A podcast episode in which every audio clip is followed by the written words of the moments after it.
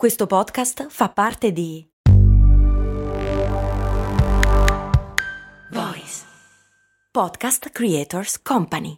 Aspetta, devo fare la spesa, fermati qui all'MD. Ma è un discount. Eh, e quindi? E costa poco. Eh, e quindi? Vuol dire che vende cose che arrivano da chi? Ci sono prodotti italiani. Ah, e vabbè, ma vende tutti i prodotti fatti da chi? Da produttori seri che conosci anche tu. Ah, e allora perché è così conveniente? Buona domanda, ma puoi fare di meglio. E allora perché non ci sono mai andato? Ecco, bravo. Almeno provalo. Iscriviti anche tu a patreon.com slash cose molto umane e fammi le domande come hanno fatto Miriam e Jacopo che mi chiedono come funziona l'eco, eco, eco, lo scrivono tre volte.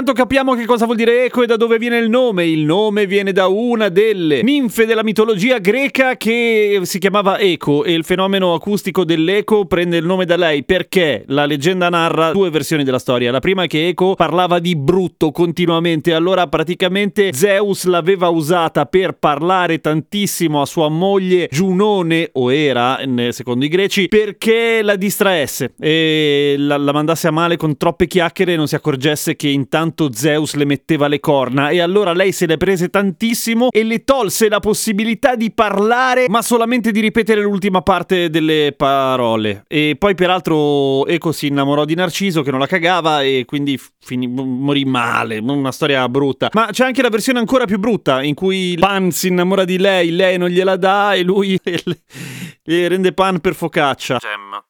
Cazzo. Pan si arrabbia moltissimo con Eco perché non ci sta e allora la fa squartare dai pastori greci e allora le sue ossa sepolte ovunque si lamentano e quello è quello che sentite. Ma per fortuna la fisica ci viene incontro e l'eco, grazie a Dio, non viene fuori così. Funziona per un'altra ragione. L'eco e il riverbero sono due fenomeni acustici che alla fine non sono altro che il rimbalzo di un suono su una superficie sufficientemente dura e rigida da risultare riflettente e quindi riproporcelo. Il riverbero e l'eco sono leggermente diversi, nel senso che soprattutto quando si parla di audio editing o di acustica, l'eco è il ritorno di un suono bene o male completo o il rimbalzo di un suono praticamente integro, mentre il riverbero è quando questo suono si spappa in diverse frequenze e ci ritorna indietro allungandolo, dandoci questa percezione di suono che si allunga appunto. L'eco, per intenderci, che tra l'altro in audio editing si chiama delay, cioè ritardo, è quello per cui quando andate in montagna e dite porca pupazza, porca pupazza, porca pupazza. E si sente così. E il, il riverbero, cioè quello in cui le frequenze rimbalzano intorno a noi e ritornano in modo disordinato,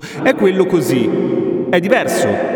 È quello di quando, ad esempio, imprecate in chiesa. Non imprecate in chiesa che offendete la gente, però comunque questa cosa qua. Se il suono fosse una sorta di pallina rimbalzina, l'eco sarebbe la pallina che ci ritorna dopo aver rimbalzato sul muro, più o meno nella stessa forma. Il riverbero sarebbe la pallina che va contro il muro opposto, si spappa in mille pezzi e ci- i, i- i pezzi di pallina ci cadono addosso da tutti i muri, incasinando tutto quanto. Il riverbero è l'acerrimo giurato nemico di tutte le persone che registrano l'audio, che siano in studio, che siano radiofonici, che siano podcaster e per intenderci è quello che ho faticato tanto ad ottenere in questo mio studio casalingo. Non avere il fottuto riverbero de merda. Il posto in cui esiste il riverbero, non eco, il riverbero più lungo del mondo è una sorta di serbatoio di cemento sotterraneo che usava la marina scozzese gigantesco, lungo centinaia di metri, in cui il record mondiale, se- in- fa- facendo il record mondiale, sono riusciti a far rimbalzare un singolo suono per 112 secondi. Vi ricordate il primo beep? Questo è il secondo, ecco, dal primo sono passati 112 secondi. Non è poco, è un botto di tempo.